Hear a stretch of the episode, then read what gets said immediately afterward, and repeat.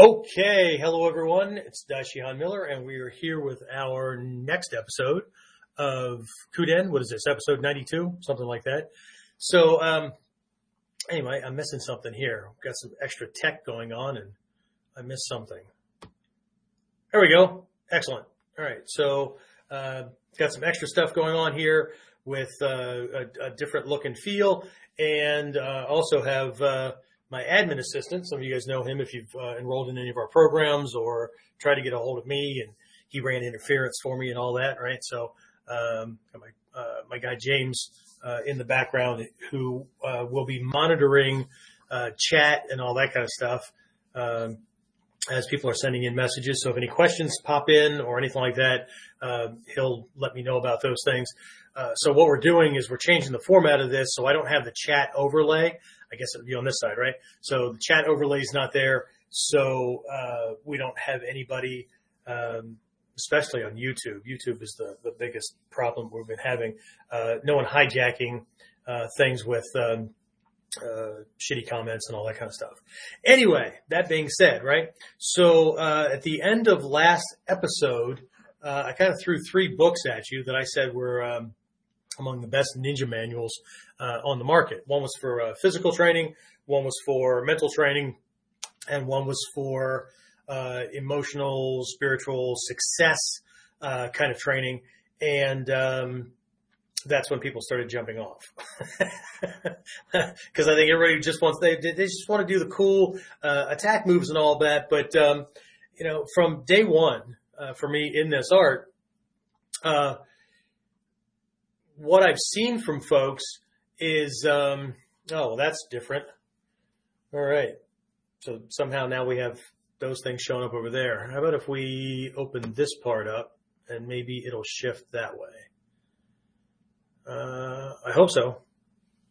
Sorry, I'm talking to James here because we've got things popping up on the screen for the live folks. Okay, anyway, so um, uh, people started jumping off because, again, I think that people really um, they've been either convinced or they need this to be just a martial um, just a martial arts kind of thing when from day one uh, by from you know very beginning of my exposure with my teachers um, there was life training right? Um, so that's really where I want to go with this today and I want to take a look at uh, things from the very roots, right, from the foundations, um, at least from, I mean, we're not going to go all the way back because that means we'd have to go back through China and uh, along the Silk Road through Tibet and India and all that. So, but anyway, we're going to go back uh, pretty far, take a look at some things uh, as they show up in the Togakure ryu, and uh, just generally from from a, a an ancient uh, Japanese kind of perspective, you know, a bunch of centuries ago and uh, kind of bring that forward so that we get a different context, right? We, we, we take a look at things um, in a in a more full scope, right? But we'll do that uh, when I come back. So uh, let me go ahead and uh, kind of officially get things uh, started. So the big question is this. How are self-defense and success-minded people like us, concerned citizens worried about protecting ourselves, our loved ones, and the things we care about from the monsters we know exist in the world? How do we train in a way that gives us the skills, knowledge, and understanding we need without becoming paranoid fighters or killers ourselves, and yet still allows us to be the hero protector the world needs us to be? That's the question, and this podcast will give you the answers. My name is Jeffrey Miller, and welcome to Kuden Radio, real training for real people in a real world. And here we are. All right. So, um, as I alluded to in the, I've got some notes over here. Um, as I alluded to uh, in the uh, little uh, slide, screenshot, and all that kind of stuff that went out, um, a lot has changed since the late 70s, early 80s, when this art was introduced uh, to the Western world. Uh, and I don't mean that the that the art itself has changed, but the reflection of it uh, and the way it's being presented for the masses. And and folks need to, to understand that um, one of Hatsumi Sensei's goals, uh, one of uh, you know one of the Grandmaster's goals was to to get this out to as many people as possible, right? And so things did change, right? Uh, when my first teacher in this art, uh, Stephen Hayes, the, the, guy pretty much responsible for making sure that it it got to uh, America and pretty uh, a, good part of the Western world. Uh, when he was in Japan training, uh, classes could have everything from taijutsu to weapons to ESP training. Right uh, in one of his books, it was the first book that he uh, published through Tuttle. It's called The Ninja and Their Secret Fighting Art. He describes a class where Hatsumi Sensei has these cards, right? He made these little cards that have um, that had like these different. Uh, I don't know if he had symbols or if he used uh, playing. Maybe he used playing cards in this one, right? So anyway, he's sitting through this whole class, and Hatsumi Sensei is like holding up a card, right? And uh, folks are calling out what they are, whatever, and then he turn around, right? And you know, you, you could see whether it was um, it was right, it was not right, it was you know whatever, and um, so he's going through this with this assumption, right, that he's supposed to like read Hatsumi Sensei's mind, or uh, you know he's supposed to uh, be able to read the card or whatever and know right through uh, through this ESP kind of thing that um, then he knows what the card is, right? And so at the end, Hatsumi Sensei is describing this stuff, and he says, um, you know, so this is uh, this is something to work with moving forward, right? This idea of telekinesis.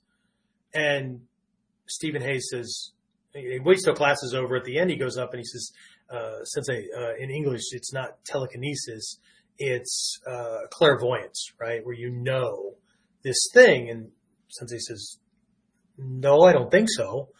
Telekinesis. And uh, Shidoshi Hayes says, no, no, no, clairvoyance, where you know, right? Um, telekinesis is where you move things with your mind, where you make something happen with your mind. And Hatsumi Sensei says, yes, telekinesis. That's right. And it was then that he realized that he completely misunderstood the exercise, right? He wasn't supposed to guess the card before Hatsumi Sensei raised the card or whatever. What he was supposed to be doing was making Hatsumi Sensei raise a given card right? So again, you know, misunderstanding, training and results end up kind of shitty, right? They, they, they don't end up um, the right way. But there's all these things. If anybody's ever been to Japan, hell, if you watch YouTube videos of people's recordings from Japan, right? How many times have you seen Hatsumi Sensei demonstrate, demonstrate, and then all of a sudden he'll stop and for minutes, sometimes longer than that, right? He'll go on this long diatribe, this long explanation about something and how this relates to life and how this uh, is what this poet or this writer or whatever, or how in these no plays, right, this is a reflection of that, and this is how this is communicated, right? If you've seen those things and not done the dumb shit thing of fast forwarding past it because you need to get to the next monkey entertainment stuff, um, then you might start picking up that the man is trying to convey, and he's always been trying to convey things on a very high level, right? The the jonin, right? The the uh, the head of the clan kind of perspective, where it's about philosophy, it's about results, it's about um, being a certain type of person, right? Uh, over the years, in different articles that he's written that have come out in, in Western magazines, right? He's reiterated the fact or the the point that uh, ninja should strive to be recognized and and called right? Ladies and gentlemen right? In all that those things uh, tend to mean right? Uh, not just like you know the uh, martial arts is my life kind of thing right? Not not that kind of thing. Not that you can't focus on a given aspect and just say you know what? This this is good for me right uh, I just don't want. I just want to do the warrior stuff. The rest of my life is crystal. It's it's perfect, right? It's golden. Everything is fantastic, right? I have absolute control. I have the amount of money I want. I've got the kind of freedom I want. I, have, you know, I, I'm able to produce the kind of results I want. I just need the the martial stuff. Cool, fantastic, right? Um, but that's, that's not, you know, uh, that's not what really, uh, drew me to this.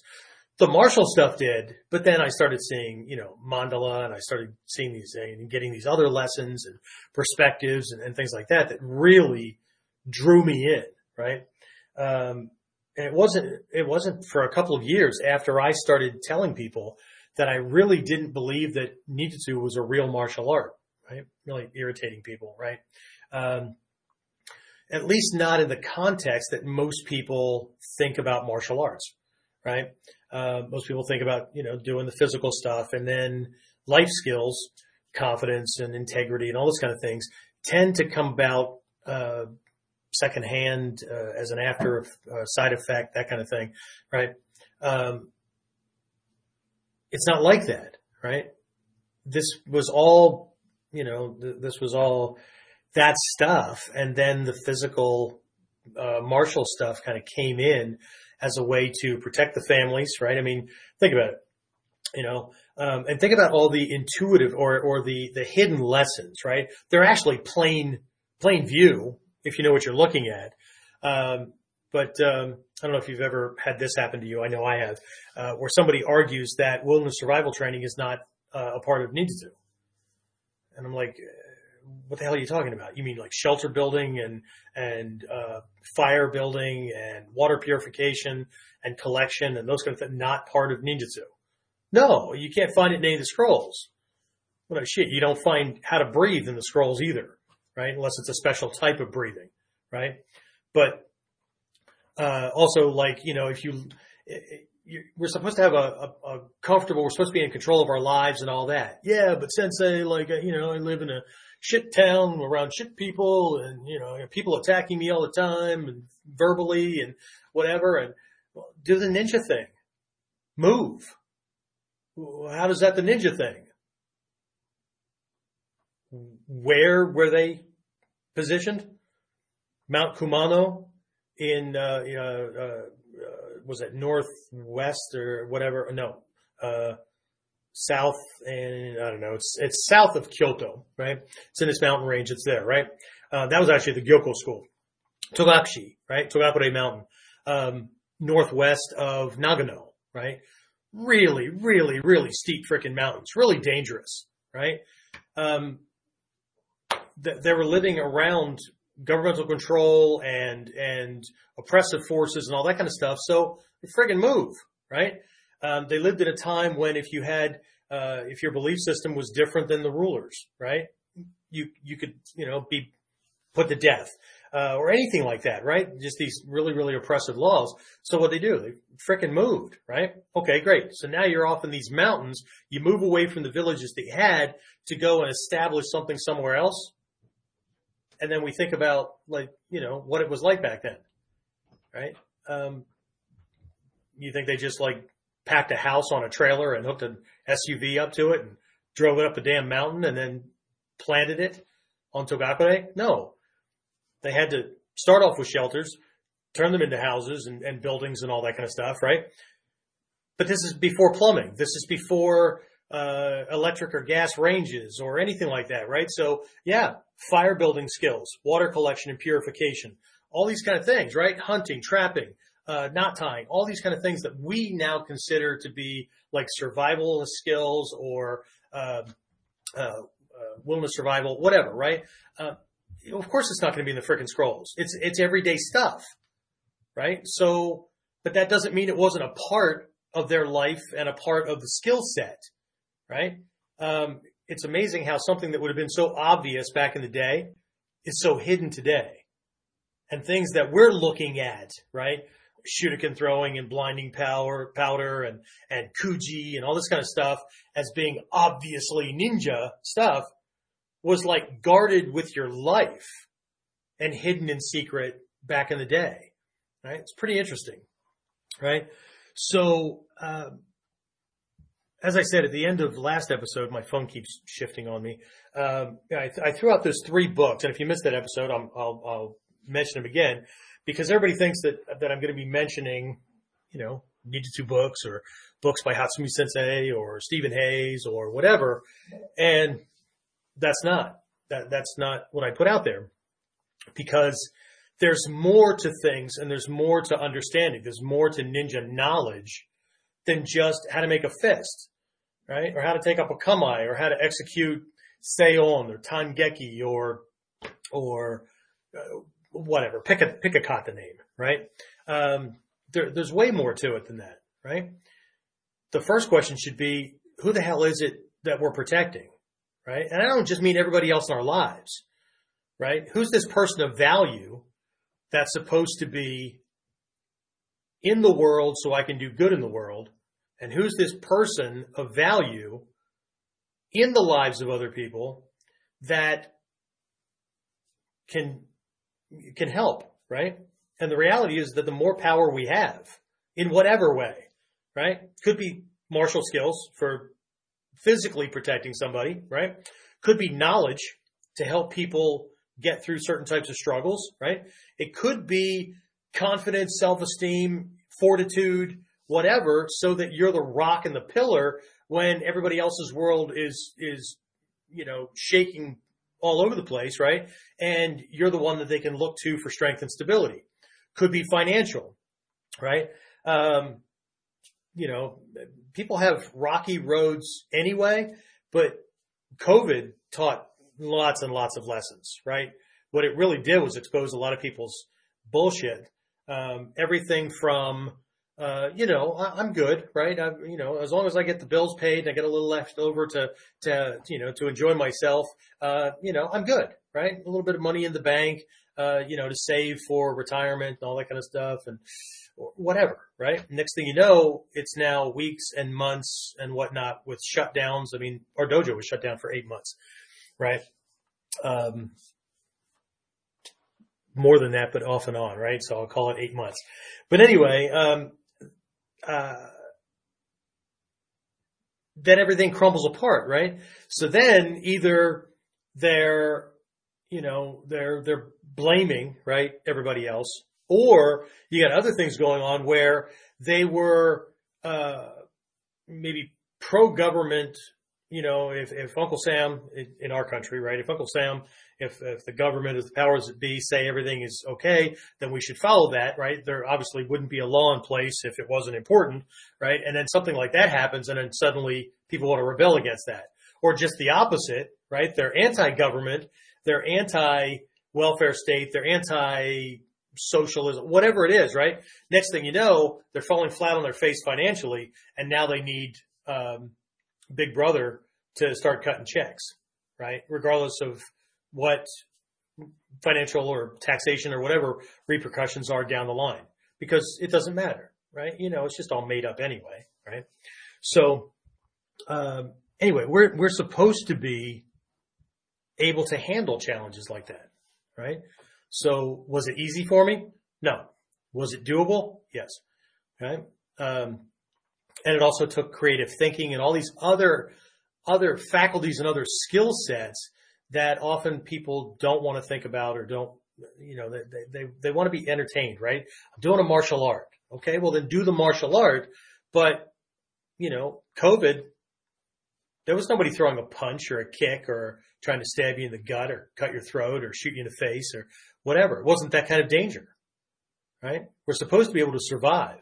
Survive what? Whatever. It's the same answer that Hatsumi, that Takamatsu gave Hatsumi sensei when Hatsumi Sensei was going down through his, you know, his long resume of I can this, this, this, and uh, you know, whatever, right? And Takamatsu Sensei just says, okay, yeah, uh, but can you survive? Survive what? Whatever. Okay. Whatever. Okay. So, you know, and it's okay. We're, we're all grown ups, right? Uh, you can pick and choose whatever you want, but as, as the wise man said, right? You're free to choose. You're free to make choices, but you are not, right? Karma, cause and effect. You are not free from the consequences of those choices, right? So anyway, so what I wanted to do uh, this time is I'll springboard off of these. I'll name the I'll name the books again. Kind of go through it just very very quickly about you know what we're what we're looking at, um, but it's other areas of study, right? Um, I mean, how many kata can you learn or do you need to learn, right? How many ways of making a fist? How many times do you have to practice the same thing? I mean, once it's in the muscle memory and you can't not get it wrong, then what? Right? What the hell kept Hatsumiya studying all the way to retirement? And it's my belief that he's still studying now. I wouldn't be surprised if another book came out before he died, right? And I don't mean just because he has manuscripts unfinished. I mean, you know, he's only going to be able to sit around for so long before either the end comes or something else comes out lesson wise.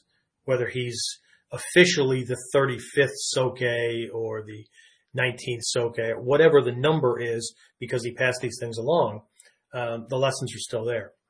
So anyway, for those of you who missed the uh, uh, episode 91 or forgot, right? The three books that I listed at the end as some of the best ninja manuals out. Best ninja man- manual for physical training is Gray's Anatomy. And I don't mean the TV show, right? Gray's Anatomy or an anatomy book that either has illustrations or photographs or whatever in de- detail. Okay. So I started off with Gray's Anatomy because my teachers recommended it, right? As a matter of fact, I think Hatsumi Sensei, uh, somewhere in print at least once, right, has Gray's Anatomy, right? Um, as a matter of fact, uh, when he did his, um, there were a couple of uh, uh, newsletters that went out that he considered to be scrolls. Tetsuzan, which means Iron Mountain, and uh, Sanmyaku. Sanmyaku? I think so. Yeah. So um, I think these things are available maybe on Amazon or whatever as anthologies or whatever, right? Um, but in some of these, he would post.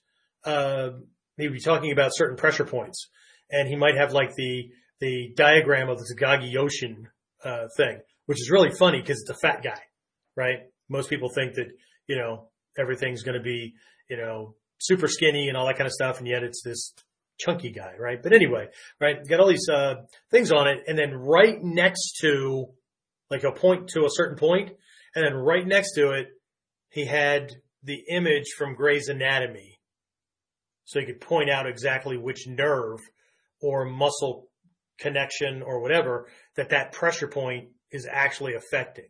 So it wasn't just this general woo woo kind of thing. Here's modern science.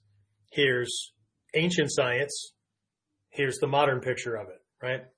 So, uh, like I said, I've Gray's Anatomy. Uh, James and a bunch of other guys have been, uh, they're either in the dojo or been to the dojo, and they know that I have this huge anatomy book um, that's kind of leaning up against the wall because it's that big.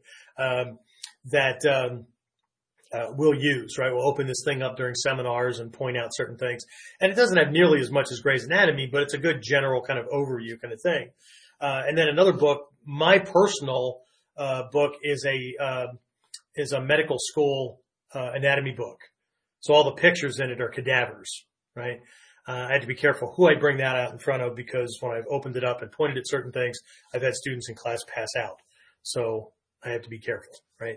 But either way, it's that idea of studying how all that stuff kind of goes together because we're not just what we see, right? There's muscles and, and all this stuff. So the more we can know about the body, the better chances we have of, of keeping ourselves in a state of health and vibrancy and energy and keeping ourselves in a strong position in a fight, right? And understanding how to break this other guy down, right? How to break the enemy down, how to outmaneuver him, that kind of stuff, right? So, uh, that's that's why th- you know things were pointing in this direction, right? And this all goes. All these books that I'm going to be talking about all fit into this category in the Ninja no Hachimon, the Eight Gates of Authentic Ninja Training that was developed way back in the day, right? Way way back in the day.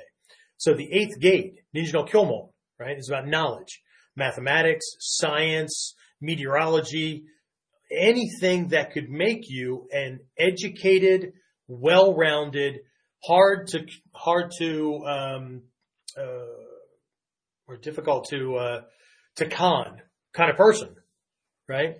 Uh, that's all that's in there, right?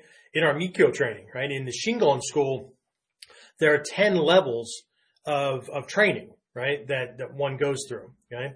And actually, there's nine, but the 10th level it, just like in our Mikyo or just like in our Ninpo, uh, there's a return to zero, right? But that 10th level, that zero state is, is not empty. It's potential. It's, it's empty of, of form.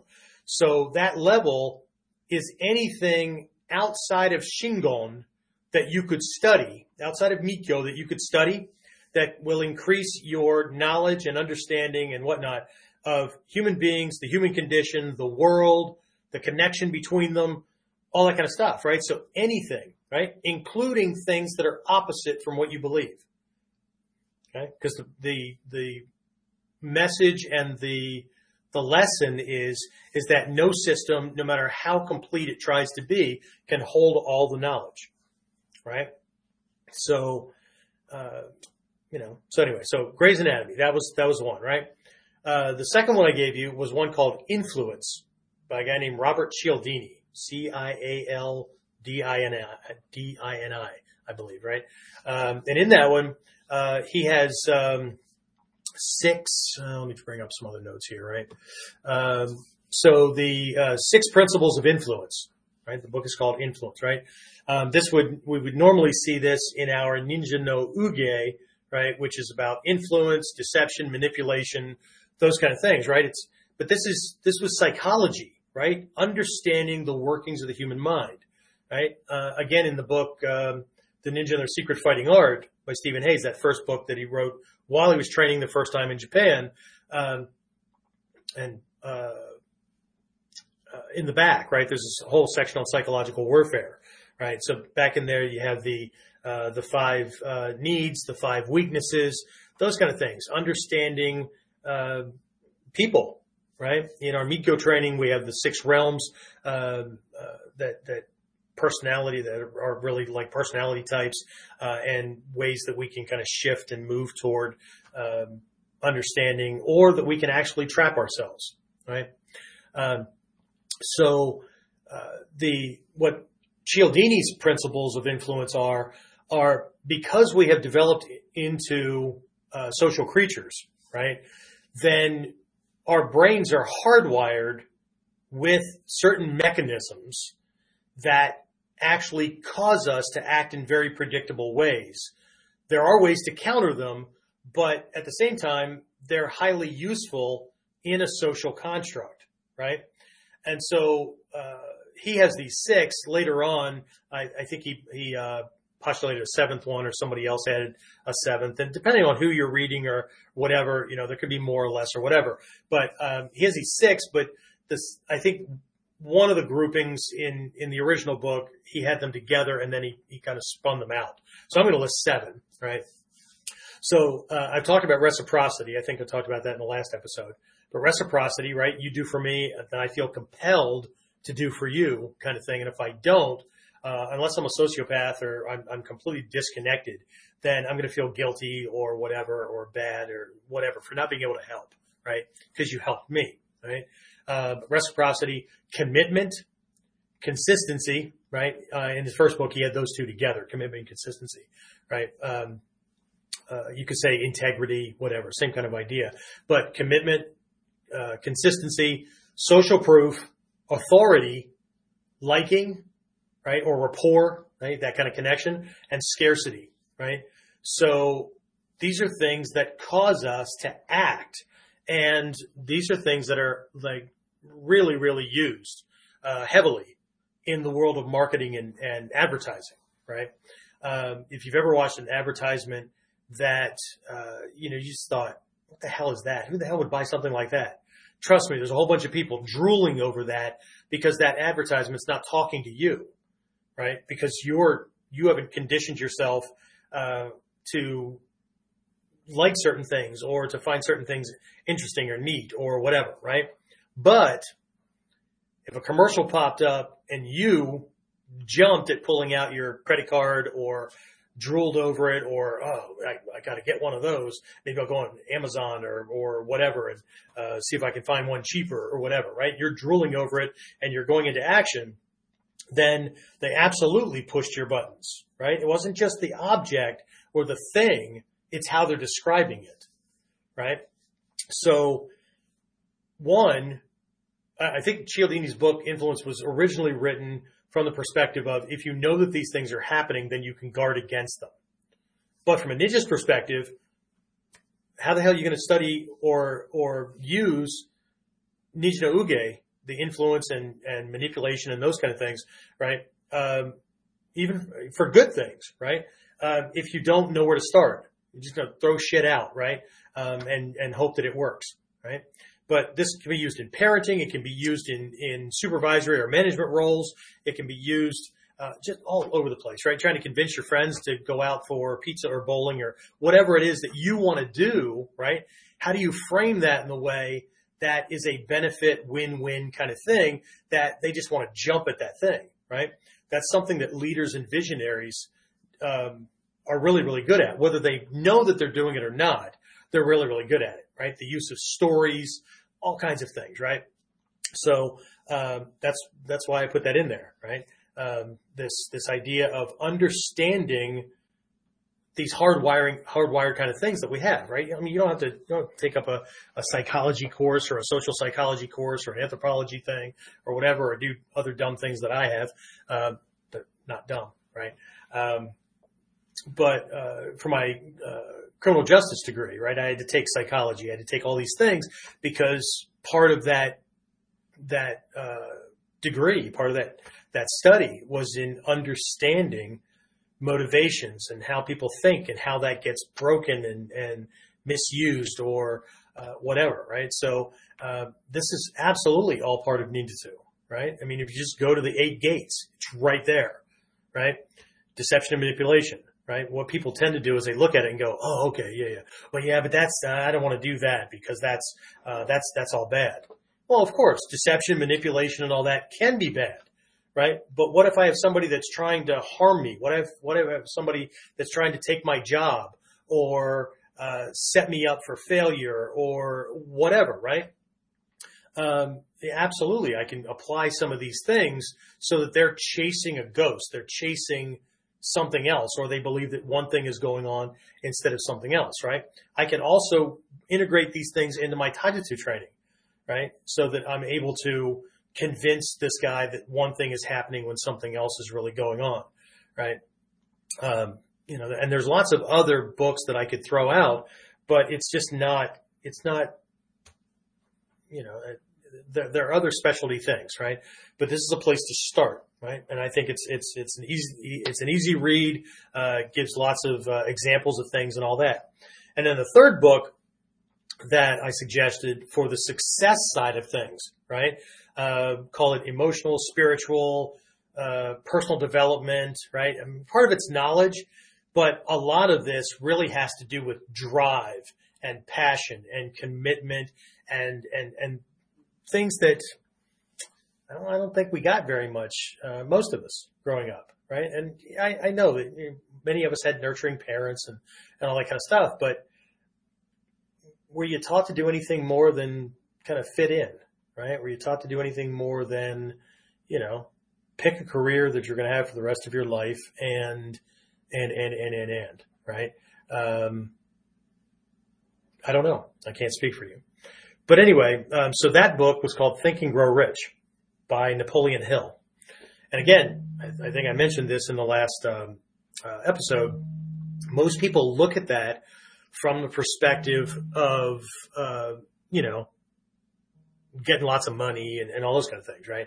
Um, but many of the uh, the really really wealthy people uh, and super successes that Napoleon Hill interviewed over the course of 20 years before he wrote that book, um, Edison and Ford and and uh, Carnegie, uh, who was actually the one who commissioned him to do this whole thing, right?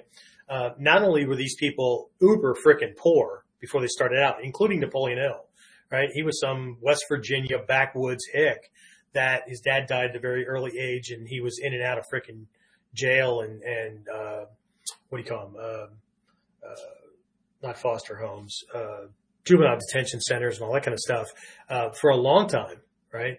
Um, before he had these pivotal moments where he ran into people that ended up becoming mentors and, and whatnot, right? Um, all these, all these, uh, folks, right? Uh, they were self-made, right?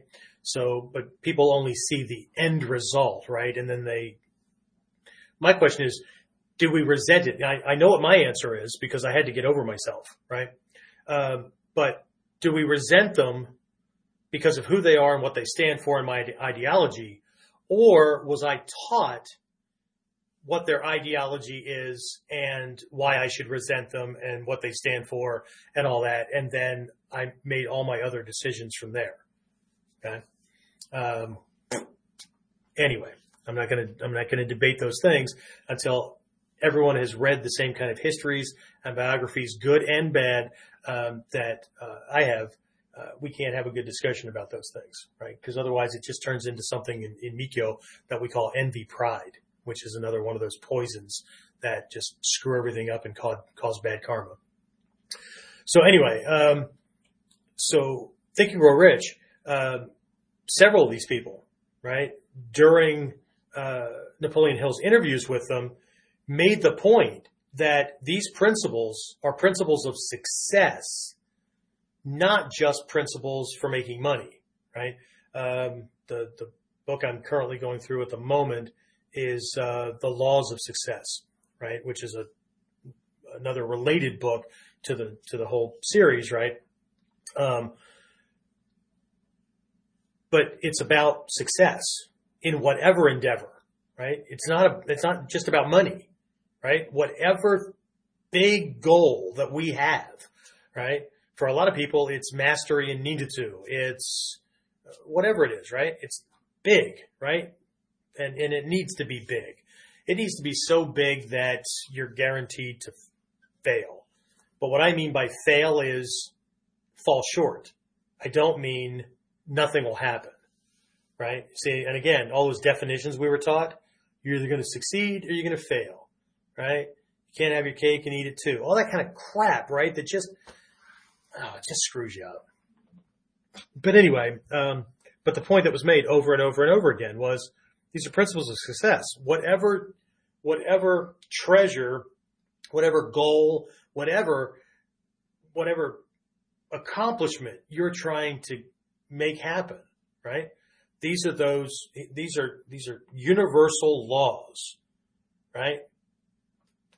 And they have to be done in a specific order because they start to, later they start to need these other ones. Just like, you know, you have to have your Kyono Kihon to do your Kihon and your Sanshin.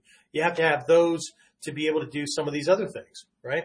So, um, it is what it is, right? So anyway, what I thought I'd do, uh, for this, uh, episode is just to throw some things out for folks to think about, right? And of course, if you have any questions at the end, uh, James is monitoring all this stuff. If you have any questions or points or anything, uh, that we can handle at the very end, that's fine. But what I want to do is throw some things out that are all based on these principles, right? I'm going to stick to the influence and think and grow rich kind of thing, those processes, so that uh, you can start to do, you, you, can spend more time. I keep talking about the Ninja no Hachimon, right?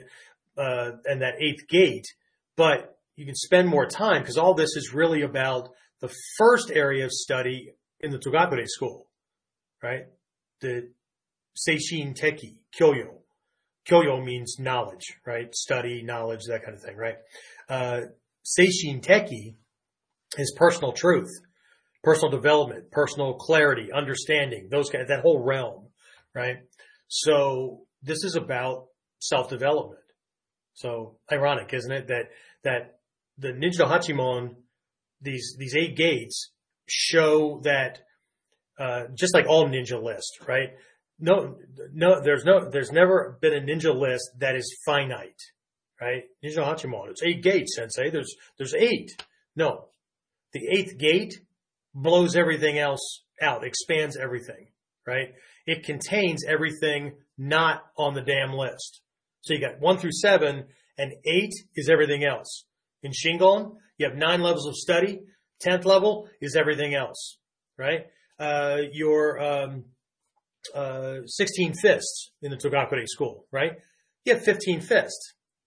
Okay, the 16th fist, Shizen Ken, right, is anything natural fist, right? Is anything not on the list that's a part of your body that you could use? Teeth, jaw, whatever, right? It just anything that's not listed is is is in there, right? So uh, it's, it's the same thing, right? So here in the here's this blown out kind of thing, right? But it's ironic that the Togakure school that operated clandestinely, did a whole bunch of spy and assassination work and all that kind of stuff, right?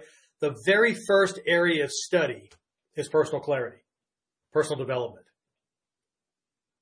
I find that very, very interesting.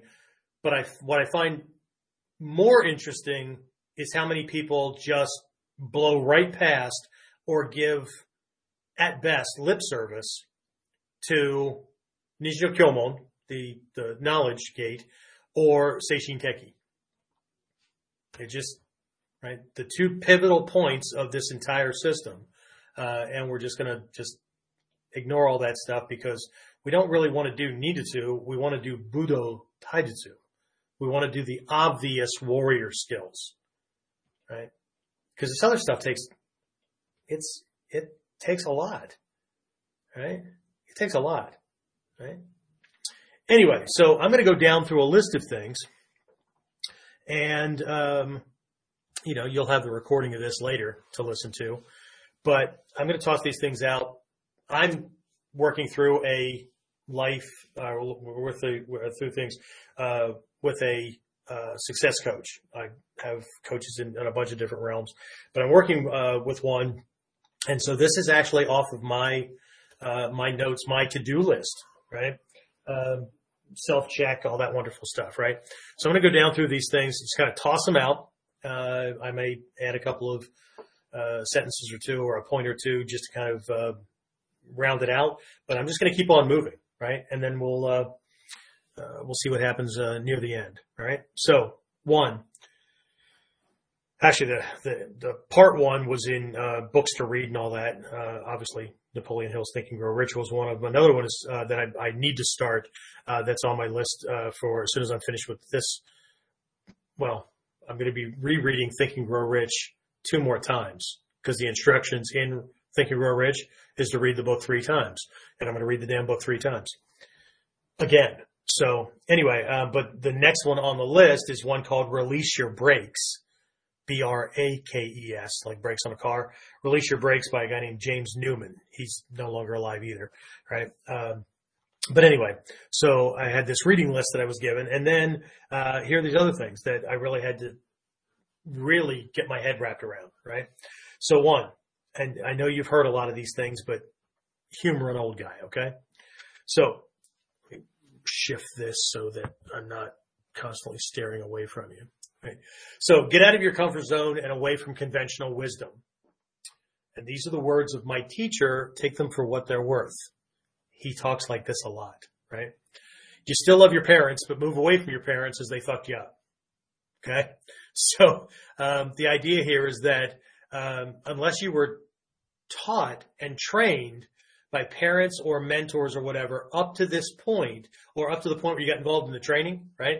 Unless you were trained by people who are as successful as you want to be, who are as successful as you want to be in the fields of endeavor or realms or whatever that you want to be, chances are whatever they told you about those things, however much or little, was wrong. Or at best, partly right. Okay. But everything has to be questioned. You need to move away from them and you need to get involved uh, with different types of, uh, you know, mentors and guides and those kind of things, right? Anyway, next, choose your friends wisely as they are one of the reasons you are where you are. Uh, this particular mentor, uh, one of the exercises we had was to um, think about our five closest friends and then recognize that we are the average of the sum of that those five. Okay, we're in that group. So we're always pointed in the direction of um, one, get into like mastermind groups, right? Other people that are bringing value and they you all have the same goal, heading the same direction, which is what I'm building now and surrounding myself, right, uh, with people that um, you know have that kind of passion and they want to move and, and make major changes and stuff like that, right? Um, but also to join groups where you feel out of your element Because as long as you're comfortable, you're not going to make any changes, right? And if you're the smartest guy in the room, then you're the leader, but you're not making any changes either. Okay. Now there are times when you want to be the smartest, most skilled person in the room. Okay. Because you can control the environment and that's great. Right. But if you're trying to grow, you need to be the dumbest guy in the room or the dumbest girl in the room. You need to feel like you need to up your game majorly or these people are going to kick your ass to the curb. Okay. So you either need to put up or shut up. You need to put yourself into positions that growth has to happen or you're going to be left feeling like shit because you know that you bailed on yourself. It's the only way to drive ourselves forward. I had, I don't know, James will probably nod or shake his head or whatever because I can see him, but you can't. Um, I, there was a past episode, I believe, where I talked about comfort being uh, the poison of success. Yeah. And so um, we have to be careful, right? Those of us who live in the Western world, I don't middle class, high, low class, low, middle class, poor, whatever. I mean, if you have access to this stuff and you're listening to me, you have access to technology, right? You're way ahead of people that, like when I grew up in the 70s, right? 60% maybe of the class that I was in, upper, lower class, lower middle class, right? Poor people, right? Didn't have refrigerators or air conditioners. Most of us didn't have phones either, right? So the fact that you have them in whatever position you're in, right? Not only puts you way ahead of most of the freaking third world, right? Because most of those people would look at you and go, you're, if you're getting a welfare check from the government and you can feed yourself and, and put a roof over your head and you have medical insurance and all that kind of stuff, whether you pay for it or it's provided for you, right? You think of yourself in one position, they're looking at you like, oh, where do I sign up? Okay. How do I get me some of that? Right. So again, it's perspective, but either way, um, think about the groups that you're in, right? Because the groups that you're in motivate you to act, think, and believe a certain way, right?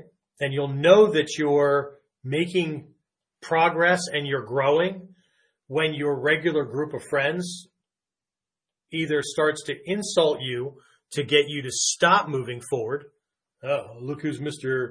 Know It All, or you know, you got yourself a new used car or whatever. Oh, look who's Mr. Big Bucks and, uh, or whatever, right? Or they start, uh, you know, trying to get you to, to back down, right? Or they threaten to not hang out with you because, uh, they don't even know who you are anymore and, and that kind of thing, right? And I'm not, I'm not suggesting you leave your friends behind, but I am suggesting that if you want to move forward or that you're complaining that you don't have time to practice or anything like that, why? Right? and don't start don't don't keep looking at the calendar or the clock or whatever, right? Who gets your time? If not you and not the art, who gets your time?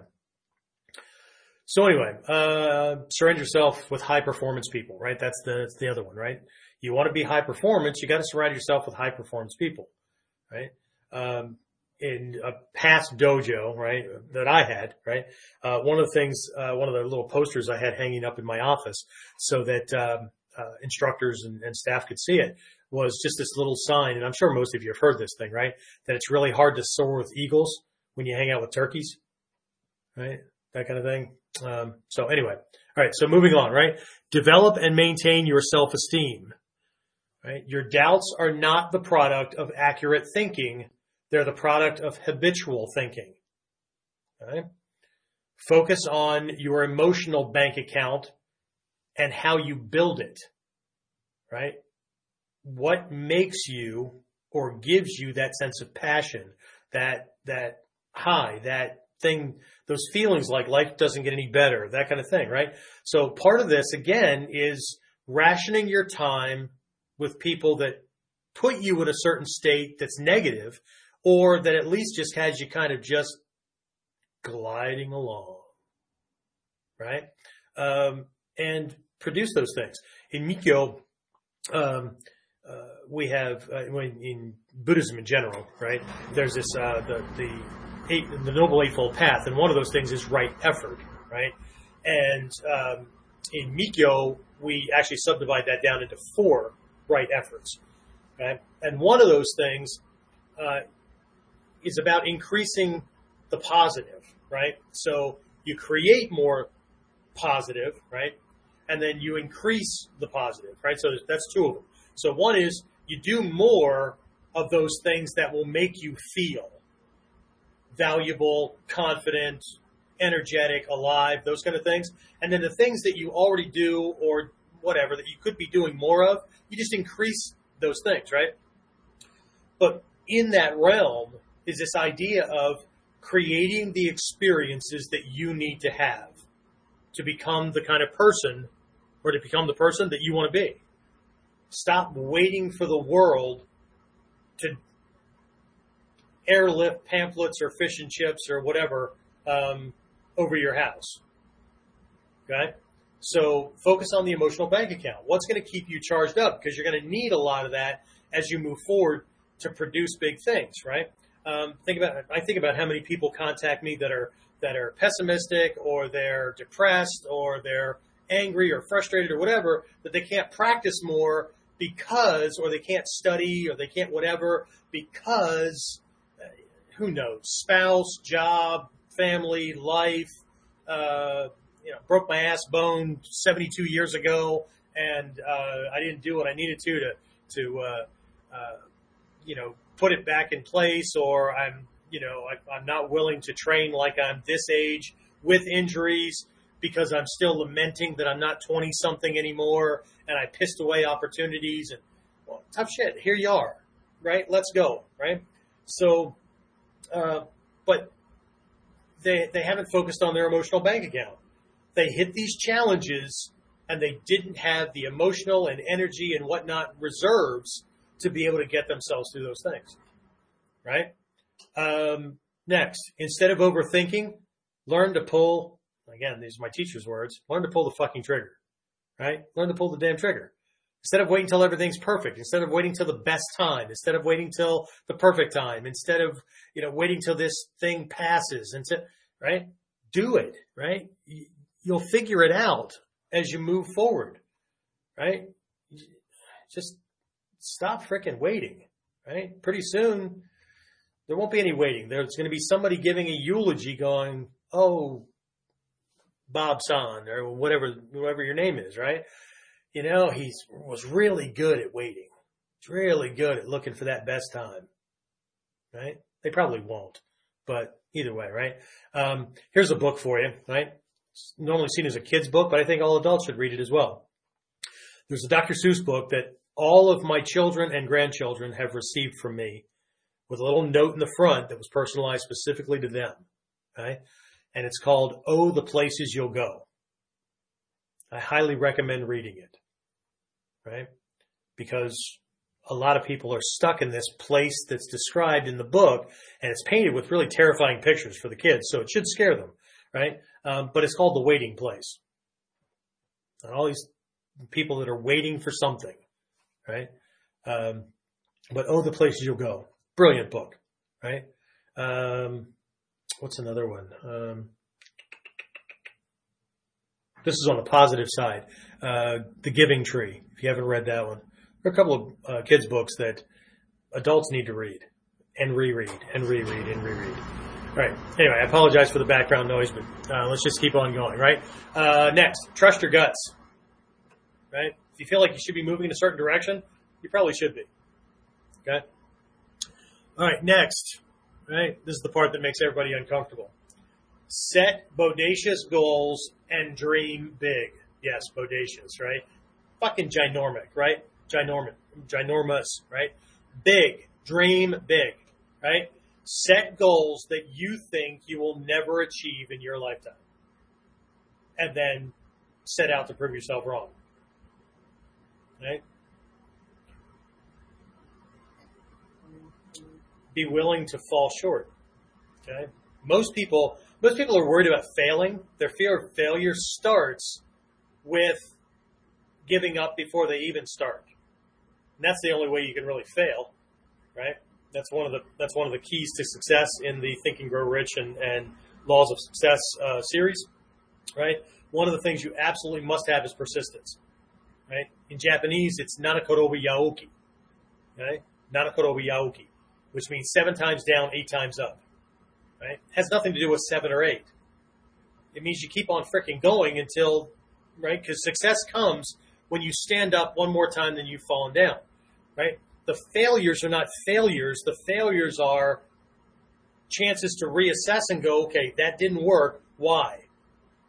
Not just go, well, see, I tried, right? For most people, that's just a cop out, right? So why didn't it? What, what was off? What didn't I know? What didn't I do? What did I do too much of?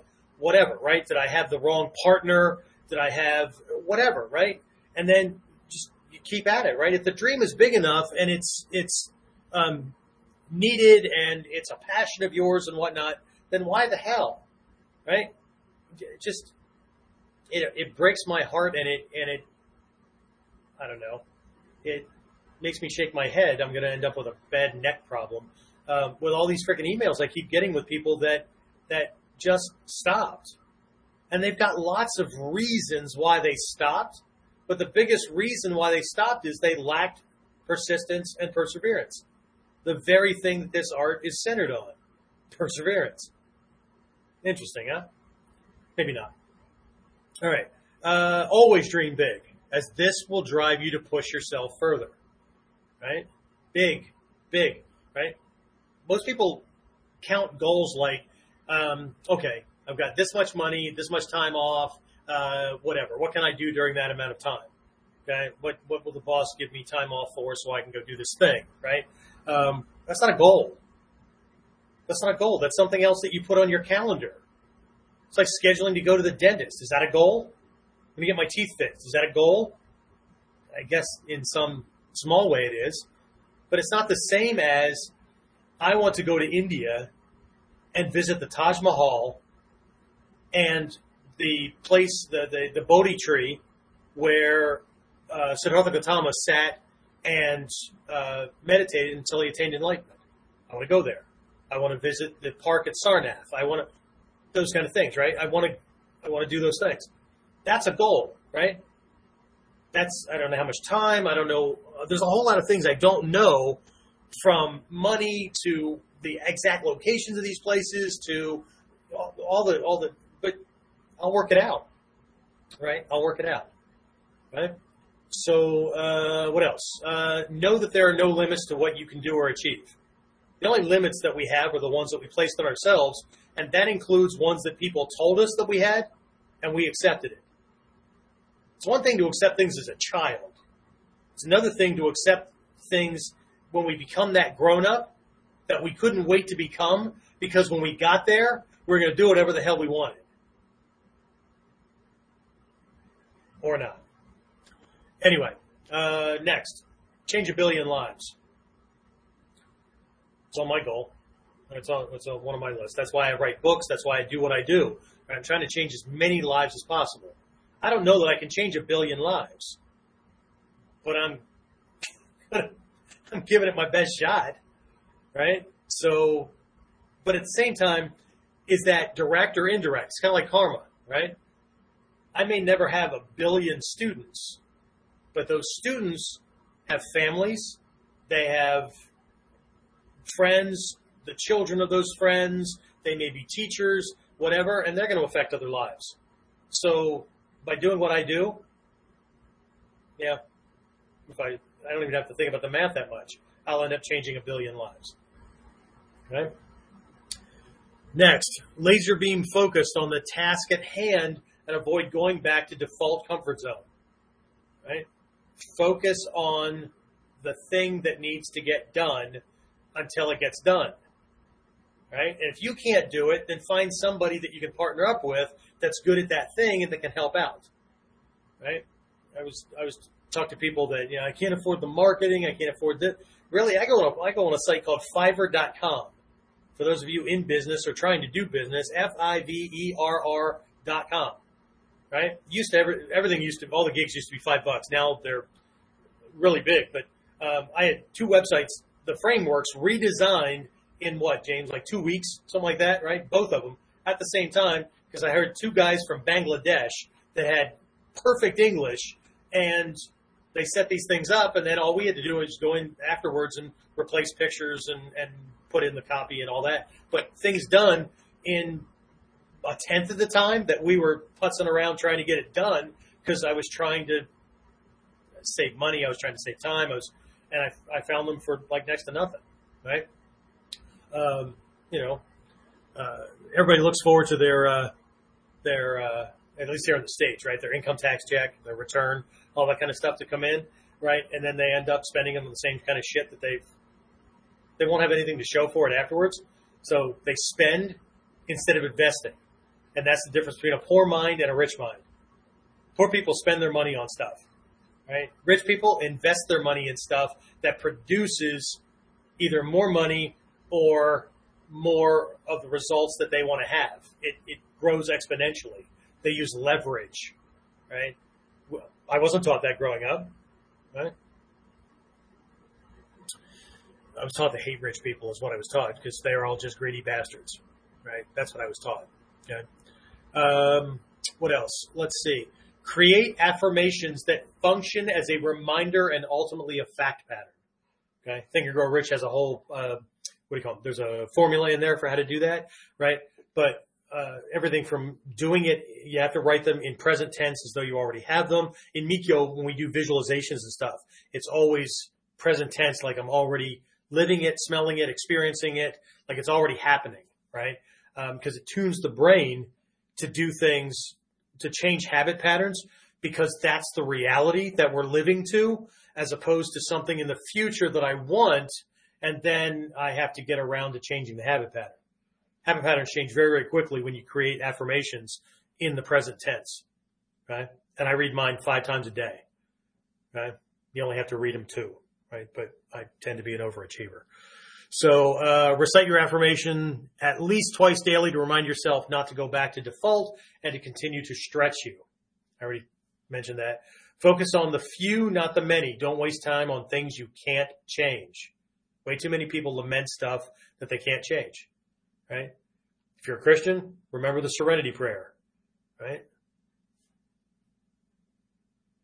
Know what I can change, know what I can't, and have the wisdom to know the difference, right? But focus on those things that you can change.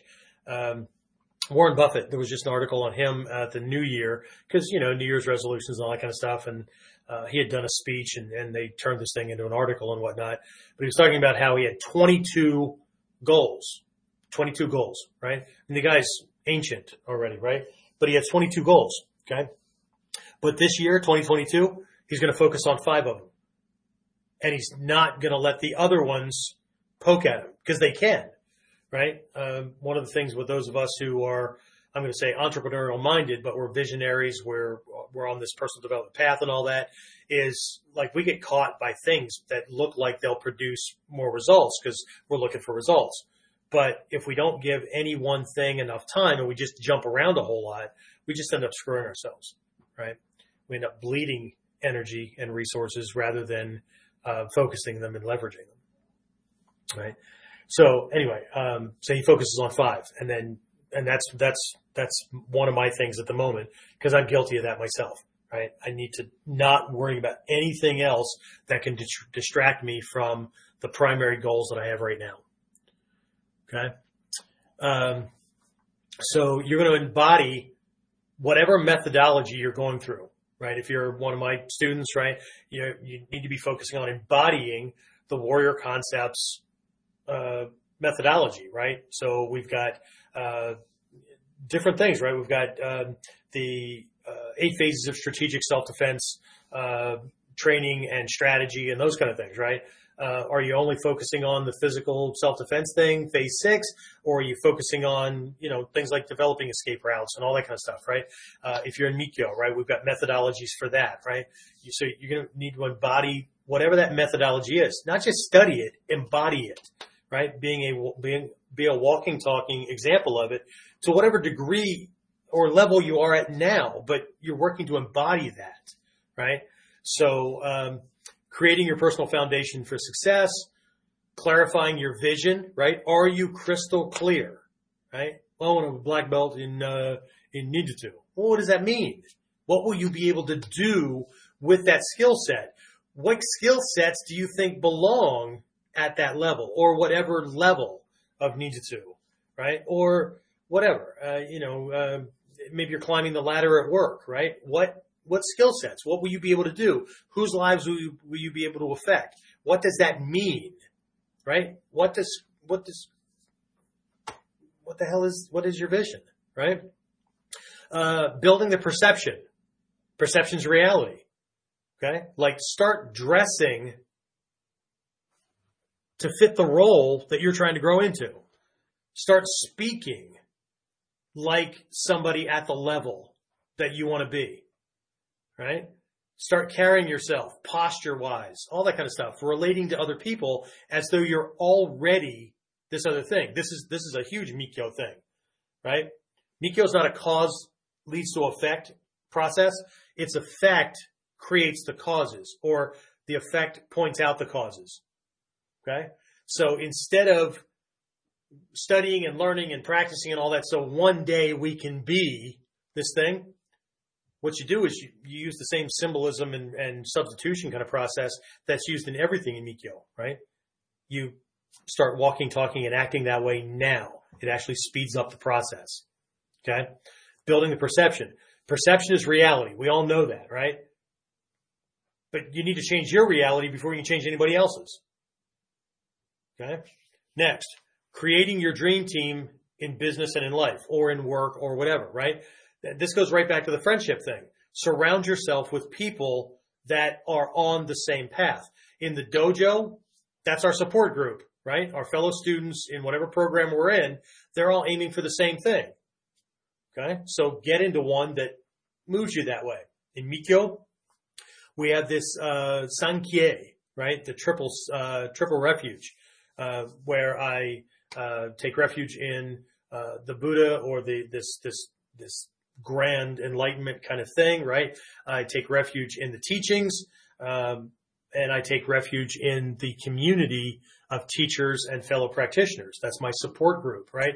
I'm in a group where we're all focused on moving in the same direction, right? I stop wasting my time in groups, hangouts, activities, or whatever that do not move me in a certain direction.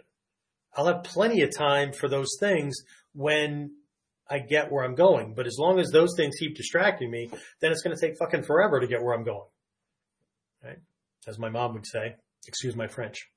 I don't think that fucking is French, but either way, right? I'm, I'm sure that the French, never mind. I'm not going to go there. All right. So anyway, all right. So, uh, what else? Um, your quantum leap action plan, right? What is your action plan, right? You have your vision. What's your plan? And I mean big stuff, right? Stuff that needs to get done and needs to get done fast, but it's not going to be comfortable, right? So what's the plan, right?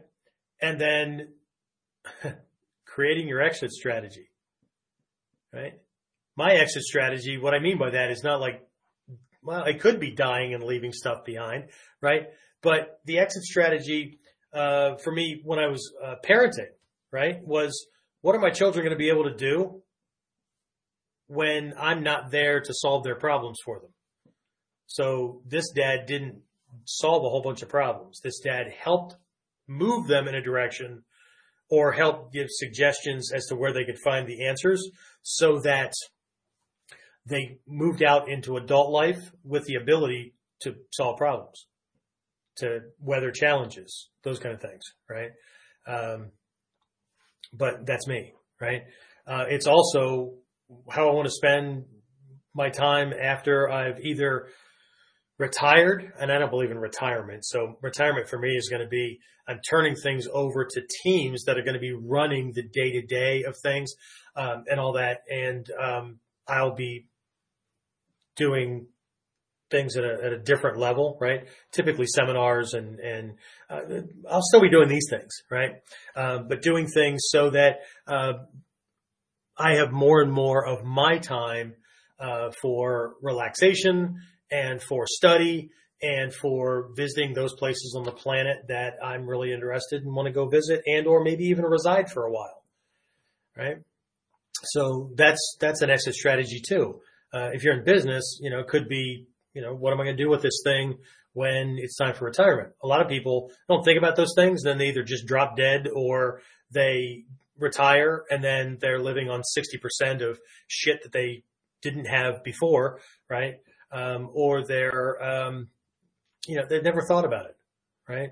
There is no exit strategy, right? Or they've raised shithead kids that, uh, don't want or they would never turn their their life's blood over to. So now what? Now they're doing a going out of business sale and, and that kind of stuff, right? Anyway, right? Um, and there's there's lots of other things could be happening. I, I highly recommend that people take personality tests. I, I highly recommend that they take uh, success test. I highly take uh, uh, I highly recommend that they take, for lack of better word, snowflake tests, right, to see if you fall into certain categories um, because those are the things that are going to highlight the areas where the most improvement has to be made. Right. So anyway, that's that. So that's really what I have, and that's where I'm going to kind of wrap up. So um, I'm going to open this up. You're going to see a magic window pop up. Uh, let's see. questions the Tigers. Uh, Okay, so question came in. When you first started out, did you give yourself a strict, dedicated amount of time to study the non hand to hand aspects of ninjutsu? Did you apply the basics dynamic staging structure?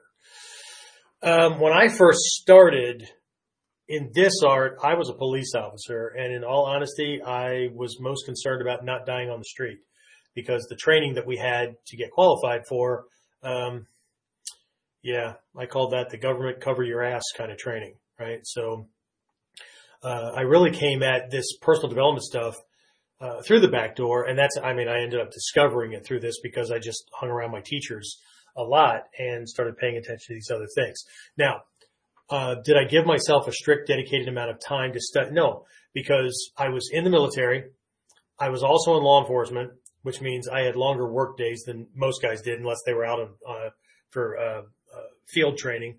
I was married and had two children at the time and was doing the dad thing as well. So, uh, no, what I gave myself was the instruction to be consistent. So if my teacher, whether it was Hatsumi Sensei or Stephen Hayes or uh, Shidoshi Malmstrom or whoever my teacher was at the time, um, if they mentioned a book uh, or whatever, then that went on a list, and at the first opportunity, I bought it and then it went by my book stand or my, my nightstand. And I've always done my stuff. See, cause I've, I've always been very, very proud about being like an, uh, an engaged dad and all that kind of stuff. Right. So, uh, even to this day, right. Um, some of my team, right, will comment because they get an email from me that they noticed that I sent it out at 2.30 in the morning, right? Or 3.30 in the morning or whatever. And they're like, don't you ever sleep? yeah, when my body shuts down, right? Because this stuff is, I, I got to get it done. Um, but I do my stuff after everybody else goes to sleep. Uh, one of my, it's not really a mentor, but it's somebody that I tend to listen to um, on the success side of things. Um, but you know, he says if you're really, really serious about success, um, you've got between 10 and 2. Now, what that means if you work day shift is you have between, typically for most people, you have between 10 a.m. or 10 p.m. and 2 a.m right? You've got a four hour window or whatever, right? But you have between 10 and 2. And maybe you've got kids that go to sleep late, so maybe it's not 10 and 2, maybe you got between 11 and 1 or whatever. But you have this period after everybody goes to hell to sleep, right? And you don't have to worry about dad things, family things, work things, or whatever. Um, so, you know, you could either go to bed and not have the time, or you could continue to binge watch Netflix or whatever the hell you're doing, um, and continue to do that. Or you could work on the shit that you say is important to you. And that's what I've always done. Right. So, uh, if I was if I was on military duty, if I was on the job. I remember working at a, a factory after I got out of the military because bills had to be paid while I was setting up a private detective agency um, and a part-time martial arts school that ended up turning into a full-time martial arts school. Um, but whatever book I was reading, I would take that to work, right? Because sometimes I was in jobs where like, oh God, it was just soul sucking kind of things, right? Where I couldn't leave this thing. One of those jobs was a canning machine that these freaking cans went through at like a gazillion miles an hour, right?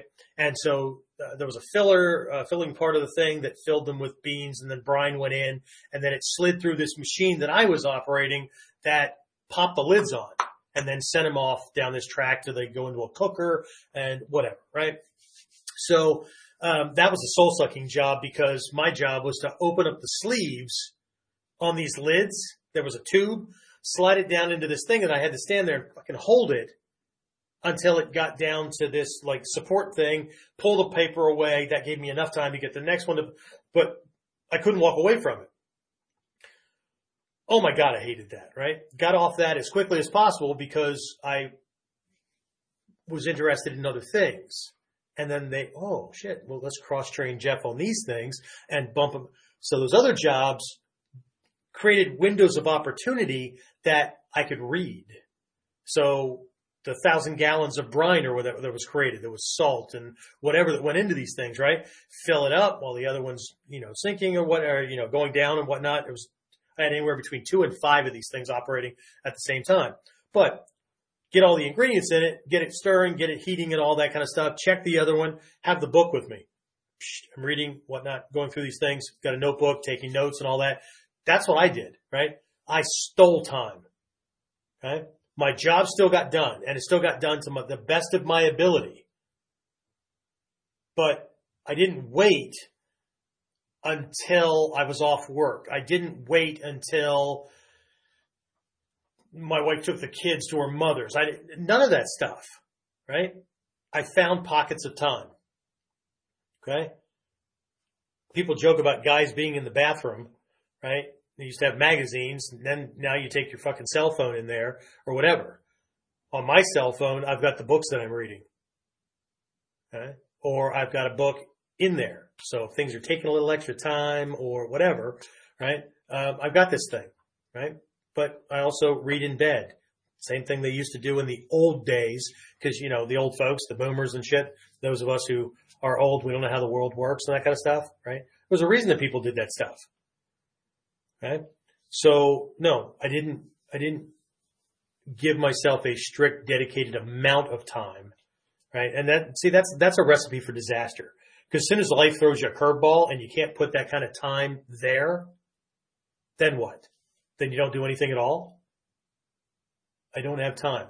I created a program that I sell to corporations where I teach busy executives and people that are in high stress jobs, like doctors, right? That have like one of the highest suicide rates now, okay? How to meditate when they don't have time to fricking meditate. That's because people only know about one type of meditation, duration or sustaining meditation which is what people think they need. I need 10 minutes, 20 minutes, a half an hour, whatever, right? No, there's also spontaneous meditation. So I created an entire program around one little aspect out of Mikyo so that people could gain the benefits of meditation in 10 seconds, 30 seconds, a minute, three minutes at a time and do it in those little micro moments throughout the day. So at the end of the day, they, meditated as long as, or maybe even longer as they would have if they would have done duration. Now, duration is still important, but you can do that a couple of times a week where the, this other one, right? It, it helps to reduce cortisol, the stress hormone. There's all kinds of benefits to this thing, right? But the big thing it does is helps you train that switch in your brain where you can go from stressed and overwhelmed or challenged or whatever to click, and it's just like that, off. Nothing's going on, right? I call it rapid reset and recharge because that's what it does, right? And so it's, it's the same thing, right? So, uh, did I apply the basics dynamic staging structure? Um, my teachers pretty much did that for me. Uh, I didn't, I didn't, I didn't even teach it that way until uh, myself. And here's that mastermind idea, right? Myself and fellow um, martial arts instructors, where like we each had our own kind of thing that we were really, really good at. Uh, I remember once uh, trading with a friend of mine who really had the history stuff. I mean, he he and his team dug into the history of this martial art way deeper than you're going to find in other people's books. Way deeper, right? And he had that, and I wanted that, and he wanted to study Mikyo, and I was this initiated um, uh, lay teacher in Tendai Mikyo, and so we would get online late at night. Families have gone to sleep. We would get online way back in the day when it was just these little freaking IM messenger windows that would pop up and we're typing back and forth to each other, right? So he'd cover 20, 30 minutes or whatever, some of these history things. I'd ask questions back and forth and then I we'd switch, right? And then uh, he'd ask a question about something and I'd cover things and would go back and forth. Or one session, he'd do history. One session, I'd do Mikyo. But either way, but it was, so we stole time. I mean, yeah, were we freaking exhausted? Yeah, we were exhausted, but we were exhausted because we were working on stuff that were going to get us where we wanted to go, not because we were fighting sleep and we had to watch one more episode of Lie to Me or NCIS or whatever, right? Which I watch. But um, anyway, so it's not like I don't do these things, but other things have gotten done, right? To do list, big things, this has to get done. I have a regular meeting every week with my um, uh, with my my team, right? That I just put together, right? I'm, James, formally the team was put together, what November, December, something like that, moving into the new year. When I added Drew and I added John and Eric and I mean, I've done things off and on with you. No, you, you're the most consistent. I'm asking, I'm asking James because James is going to go back years. So no, the team has been uh, for him, it was he and I. So, um, but to expand things, it's just been recently. So, uh, Carl asks, any chance you have these notes compiled as a dot point document or similar, similar that you can share? What notes? The ones I was just reading off? No, but, um, uh, I will send you a link, uh, or, uh, you know what? Um, I can either type them up or, or make a, uh, a picture or whatever. I don't have them already made up. They're actually like on my on my cell phone. Uh, but Carl, I'll send them to you. No problem. If that works for you. Okay, so have you got a course which specifically teaches rapid reset? I do. I haven't done it uh, outside of the corporate structure, but if folks are interested in that, uh, I would absolutely do that as an online course because I would open it up to HR and executives, and I would open it up to outside of of ninjutsu as well. So um, if that's something that would work great. Okay, yeah, cool.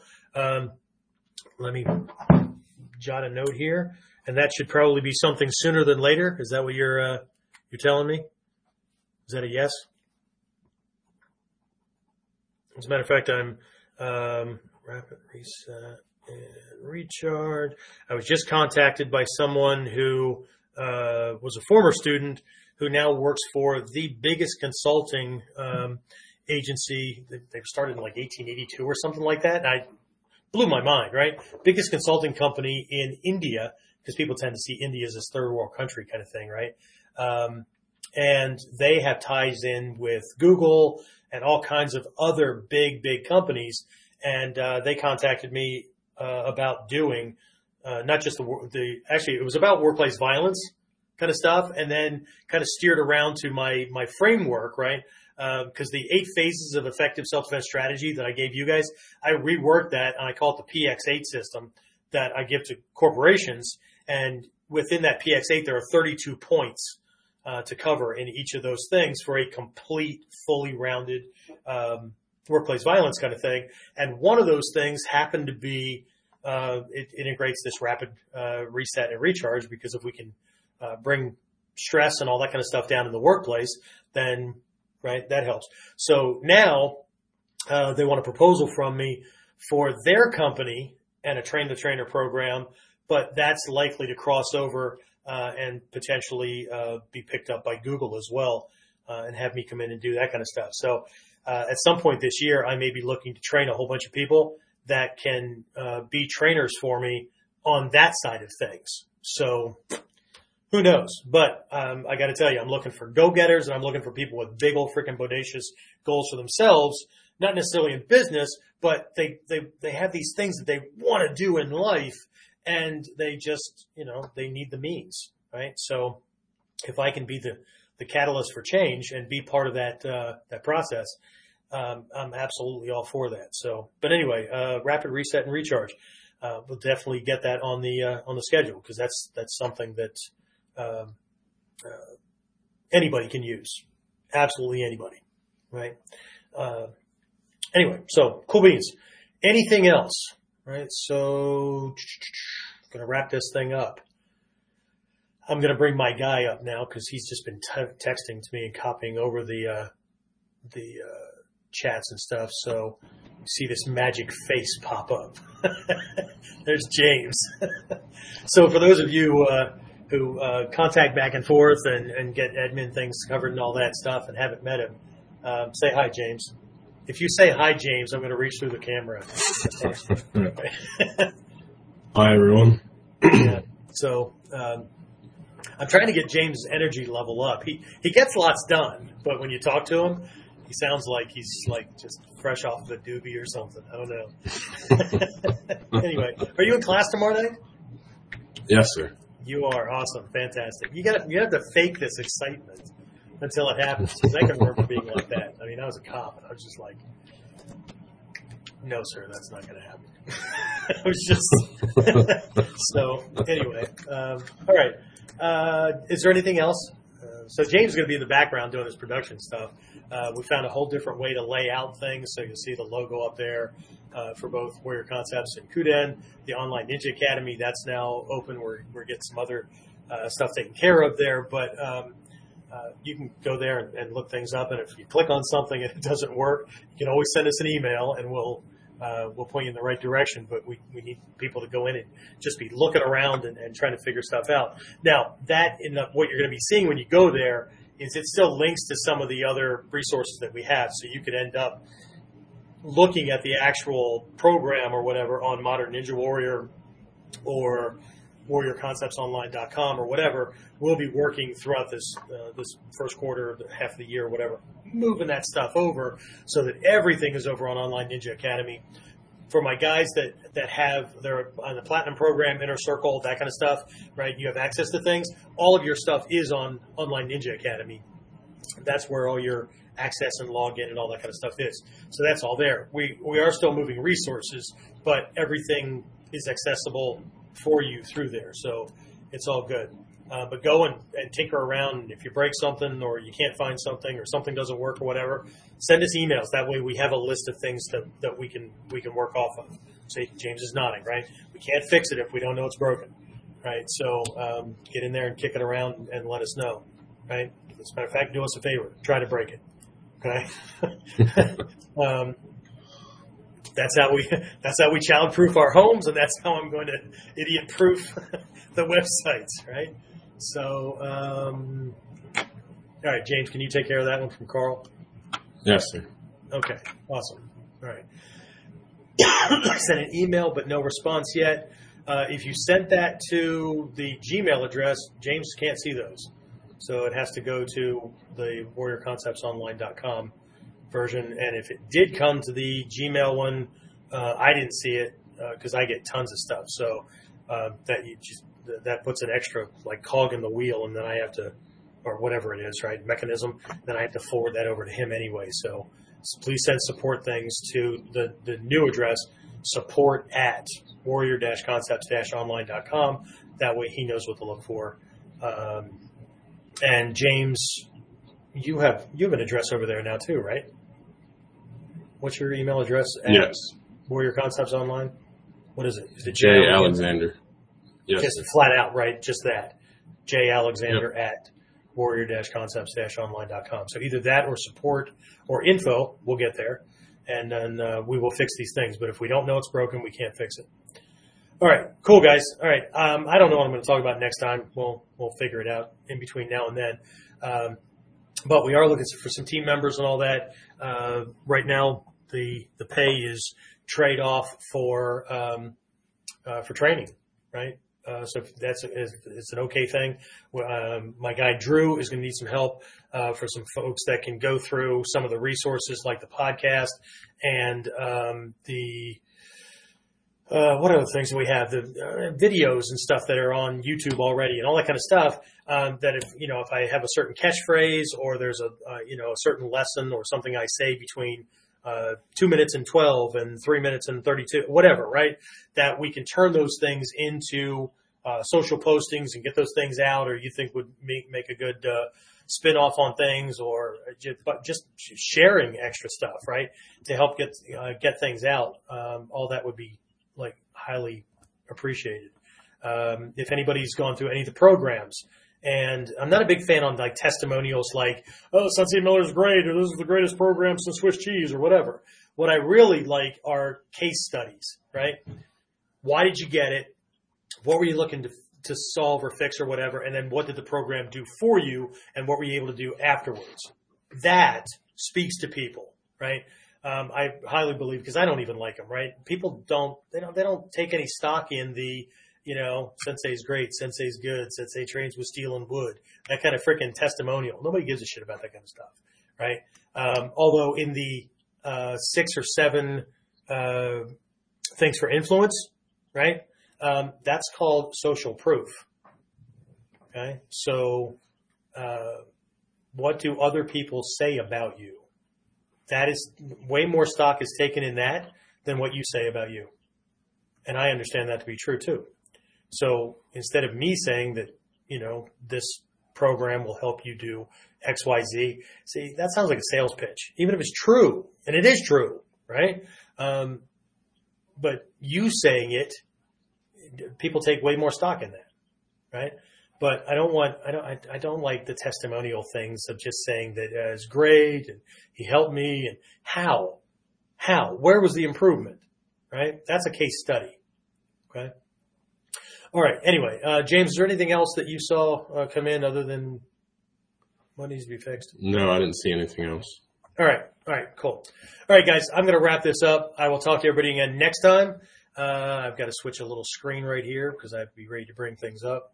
Uh, okay, so if there are questions, if there are comments, if there's things you want me to cover, uh, whatever, you know, submit those, send them into uh, Warrior C at warrior-concepts-online.com, uh, and we'll, we'll make it a part of things, right? Um, that's it. And if you're interested in uh, other training, go to onlineninjaacademy.com. And if you are interested in the platinum program, uh, whether or not you want to get a black belt in ninjutsu, I mean, for God's sake, Carl's been with me for what, 14, 15, 13, whatever, years, long time, right? Um, and, uh, I've never tested him for anything, right? But he certainly sucks up the, the, uh, the knowledge and the courses and all that, which is cool, right? So whatever you want to get out of it. But if you, if you're interested in getting ranked, uh, in ninjutsu, we've got this full curriculum in there, but the bigger thing is we have weekly coaching calls where um, you know I answer questions and I give a ton of extra lessons. Right? There's uh, email um, coaching, there's video uh, progress reviews, all kinds of stuff. Right? So if you're interested in that, um, we normally start that off with a um, with a uh, complimentary coaching call, right? It's kind of an assessment kind of thing both ways, right? So uh, what you normally have to do is send in uh, or do a call request, right? So send an email to warriorc at warrior-concepts-online.com. In the sub, uh, subject line, put the words call request, and then in the body of it, tell me that that's what you're looking for. You want to schedule one of these things. You're going to tell me about yourself, age, what you do for a living, that kind of stuff, martial background, you know, uh, any ninjutsu, Bujinkan, whatever, or anything else, how long you've been doing it, whatever, what you want to get out of the training. Tell me a little bit about yourself. Don't just go, hey, let's schedule a call um, I'm probably not going to answer yet. Okay. So, um, uh, and then you're also going to include some days and times that you would have available for a 45 minute to hour uh, coaching call. Might not last that long. We might realize that we're not a fit very early on, but I try to do it uh, with value, right? So uh, 45 minutes to an hour, and include a phone number, right, that I can call you on. I'll, I'll, uh, match that up against my calendar, find a time for us that we can talk. I'll send that to you. You'll confirm it or say, no, that's not going to work. I'll give you another one, whatever. Well, I will, will, uh, plug one in, right? So that I can call you at that day and time. Uh, and what else? Uh, it's, it's, it's free. We're going to do three things. Uh, I'm going to answer any questions that you have about, um, the art, right? Uh, about the art, right? Um, uh, you're going to tell me something about your training, right? And I'm going to give you some next steps. Regardless of whether you move on with me or not, I'm going to give you some next steps for your training that you can work on. Um, getting unstuck, whatever that might happen to be, right? And then if you're interested, we can take a look at you know some programs based on what your goals are. Um, and if it's a good time to start, then I'll tell you how we can do that. And if not, no harm, no foul. You got some value out of it, and we'll call it a day. Right? Pretty simple, right? But either way, Warrior C at warrior-concepts-online.com. In the subject line, put call request. Right? Otherwise, um, you might get either way. Plans to. Okay. Anything else? Nothing else? James, is that it? No other comments came in? Okay. No, sir. All right, cool. All right. In that case, I'm going to wrap this up and I will talk to everybody again next time on Kuden. Get more of Kuden Radio. Subscribe to your favorite podcasting site or subscribe at modernninjawarrior.com.